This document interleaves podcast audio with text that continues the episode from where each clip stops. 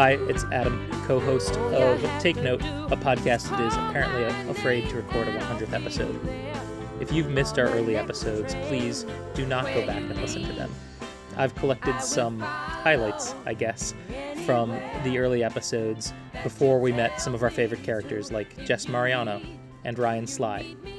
The interstitial music is a sample from the Arcade Fire, and the whole format was maybe ripped off from My Brother, My Brother and Me. I felt like I should say that. Thanks for listening to the show. We really appreciate it, and I hope you enjoy this episode. But we were all just wandering around, and I kind of ended up sidling next to these uh, folks. And uh, the lady, they, you know, they were a couple road hard, put away wet types. No, I don't. I don't. Did you say you know? Because I don't know.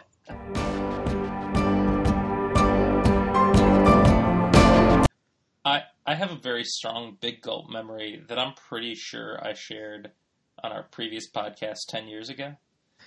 Uh, I remember I remember sitting in Boston Common at lunch, watching this um, somewhat older woman, very conservatively dressed, walking up the Common with the largest soda I've ever seen, like the bigger gulp or the biggest gulp. I've never seen such a big soda. I don't know if it was an optical illusion, if she was a very small person and the cup just seemed bigger. But I just, I, I was blown away by it.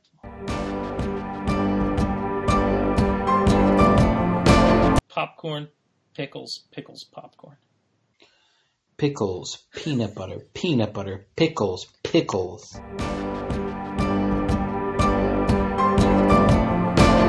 So, uh, so the day after uh, that, I go into work with my new haircut and, uh, I got a, um, I got the, the quintessential non non compliment. I got a guy goes, "You got a haircut?"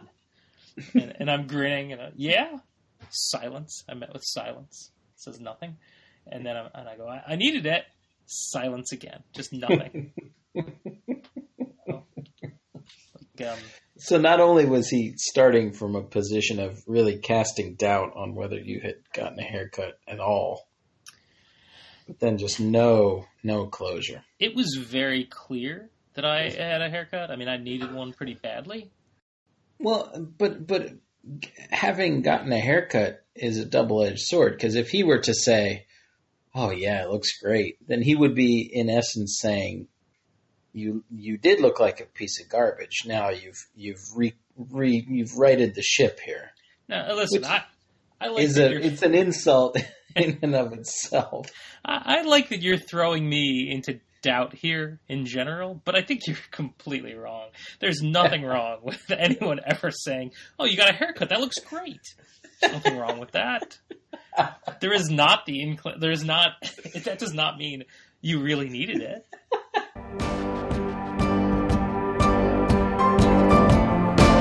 So on a on a scale of one to Kong Skull Island, what do you give this?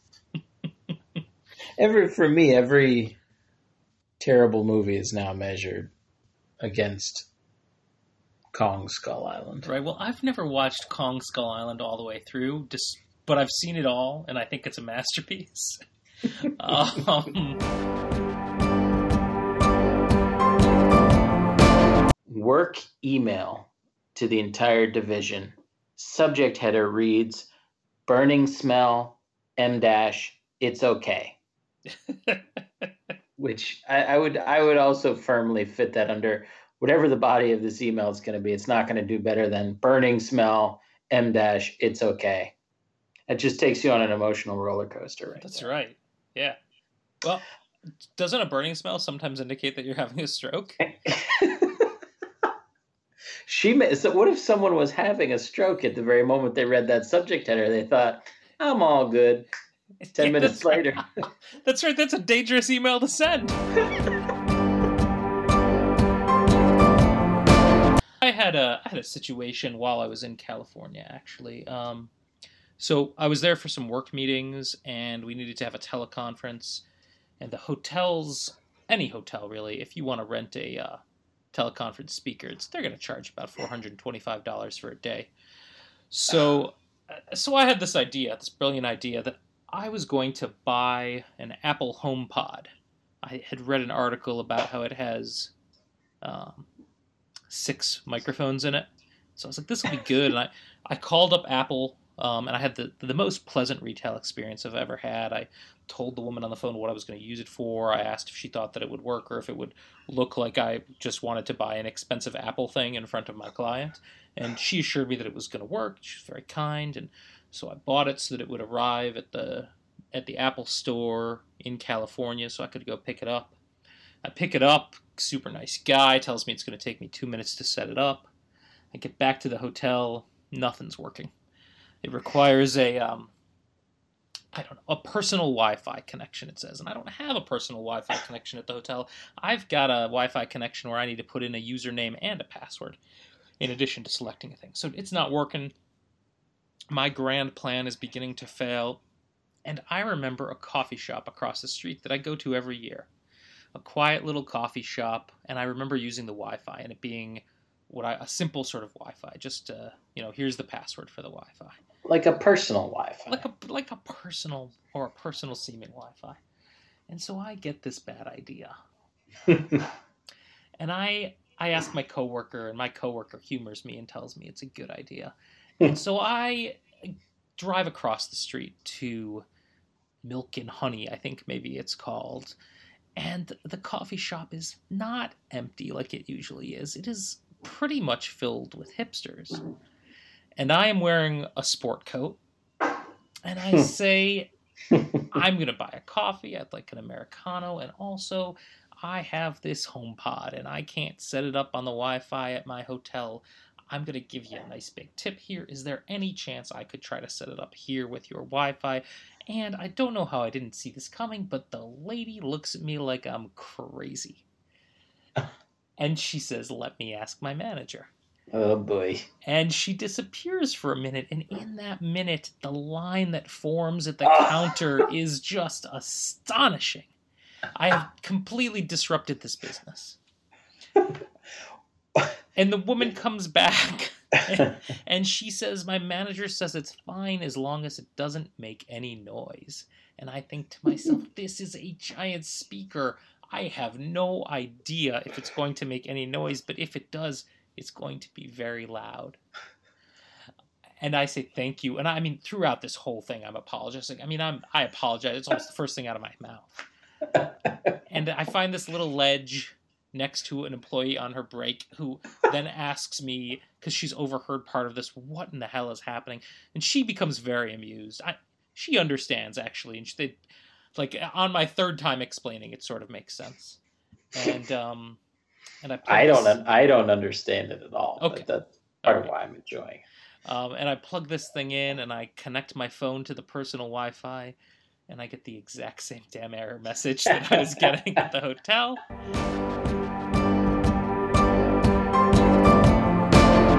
I got a uh, I got a letter from you in the mail the other day, and well, the last line cracked me up. Um, just about your um, being fed, not fed up or not willing to put up with Haruki Murakami made me Adam, literally laugh. At Adam, yeah, yeah. That letter is between you and me. No.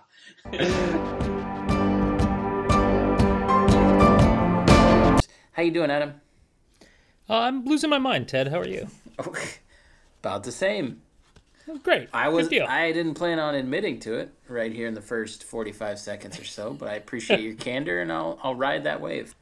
I am. Uh, I'm a snowbound. Snowbound. I am stranded in a hotel in New Jersey with a nor'easter going on around me. My home is in Chicago, and I I went a very long time without having a human interaction this afternoon, like a solid nine hours without a face-to-face interaction.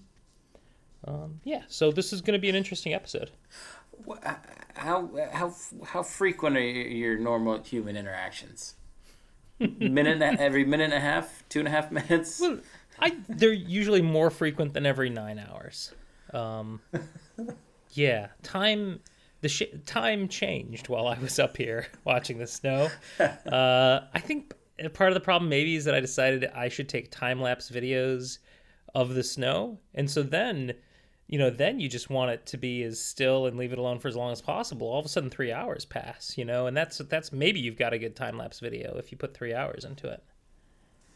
So you're, I mean, you're staring straight into the abyss, and you're you're recording. I mean, you're you're dancing with the devil. You're in Moby Dick territory here.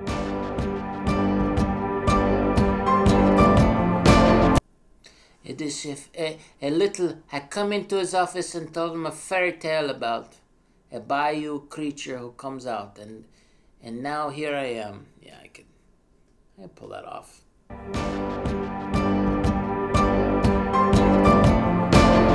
I am using uh, a notebook that was sent to me by uh, the celebrity in my family, uh, my sister Ada, who is the owner of Main Street Books, Davidson, North Carolina, a charming uh, small-town bookstore, literally on the main street.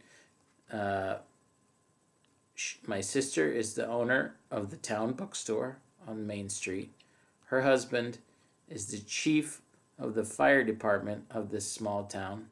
So when they walk down the street, I literally feel like I'm in an episode of the Gilmore Girls. Just, just, just a wildly pleasant sensation. Anyway, uh, I ordered... Are you Jess, or are you... Logan?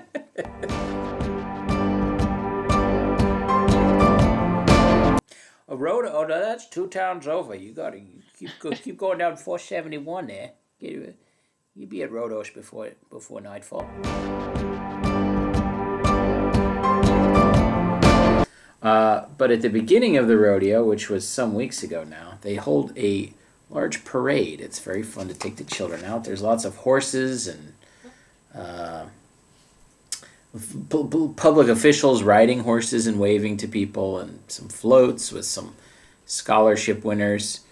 Uh, but the what really stuck out to me at the rodeo this year, uh, that I took a note in, uh, in my field notes here. This is my my since completed and nearly totally destroyed uh, craft notebook I've been working on for a while. Here's my note. The main job at the rodeo parade appears to be catching cowboy hats that blow off of heads and roll down the parade route. And uh, there was just something wonderful about a bunch of cowboys chasing after the cowboy hat that has blown off the head of somebody nearby. Bunch of cowboy cowboys kicking the hat as they run up to it, and then they can't reach it because they kick it out. Oh, just a comedy of errors.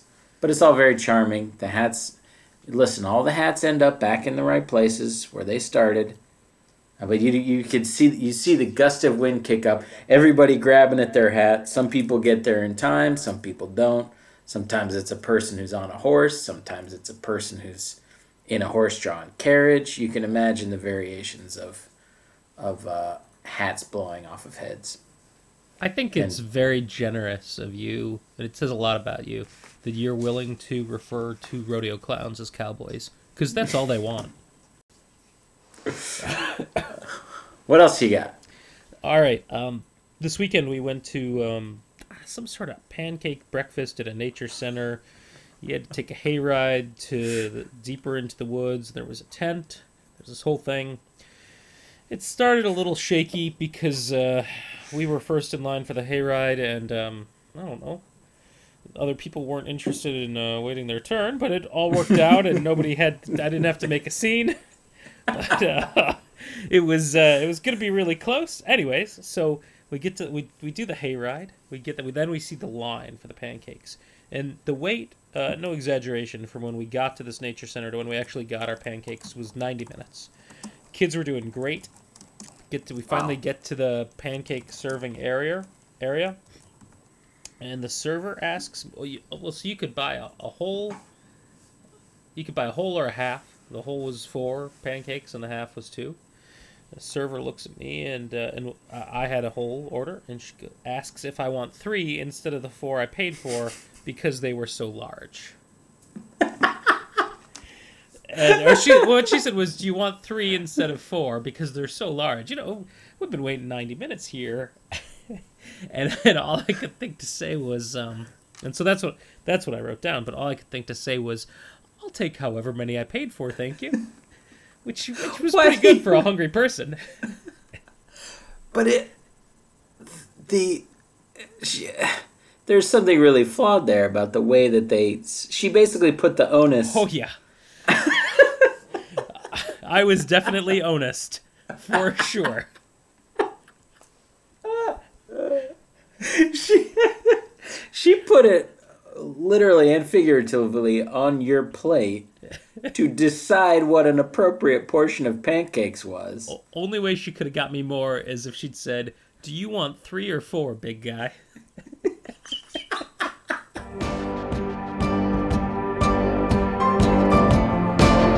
um, arrived in Orlando last night, decided to stop at Wendy's for the kids. As we're walking into Wendy's, a crusty guy is walking out. There's a line, but it's mostly four dusty old guys at the register. One couple behind them and us. The dusty guys were crippling the Wendy's operation, ordering only a few items, but each with six to eight substitutions or changes. No mayo, extra lettuce, extra tomato, extra pickles, et cetera, et cetera. These guys looked like they crawled out of the swamp and then dried themselves in the sun, like they saw the first Tom Petty and the Heartbreakers performance and then never washed their hair again. While this may seem really judgmental, this group of decrepit old men, including the one who returned from outside with a cloud of tobacco smoke hanging over him and a guy with a water bottle wider than a coffee can, elected to sit down next to my unaccompanied eight-year-old who was, for the first time in his life, waiting patiently while we stood in the unmoving line to order. Hey, you left so much unsaid in that that that haiku. yeah, yeah. Well, uh, this is Orlando that you're in, because it Orlando, it, it, yes, it, where the city motto is "Do." Wouldn't it be "Do the dough"? Do the dough like Orlando. It's "Do the do" like the the city beverage, the official city beverage. I'm sorry. No, that's that's on the license plates there. I'm sorry. That's the state motto.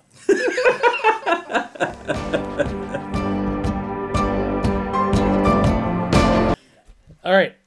I, I've got kind of a long one, even in comparison to that last long one. You know, um, this show, we talk about notebooks, paying attention, in Kong Skull Island.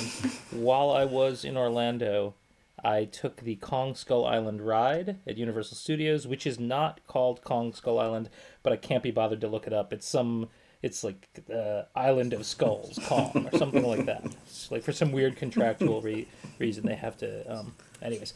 So I, I've written a short review of uh, the Kong Skull Island ride at Universal, which is a four D time travel adventure. The ride tells the story of me being right about the movie being pretty good.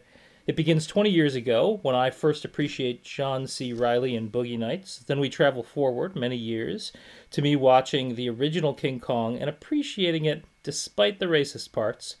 The next part of the ride is me watching Peter Jackson's remake for three hours, and that's you're in the ride for three hours while I watch the remake and thinking, hmm, Jack Black, I guess.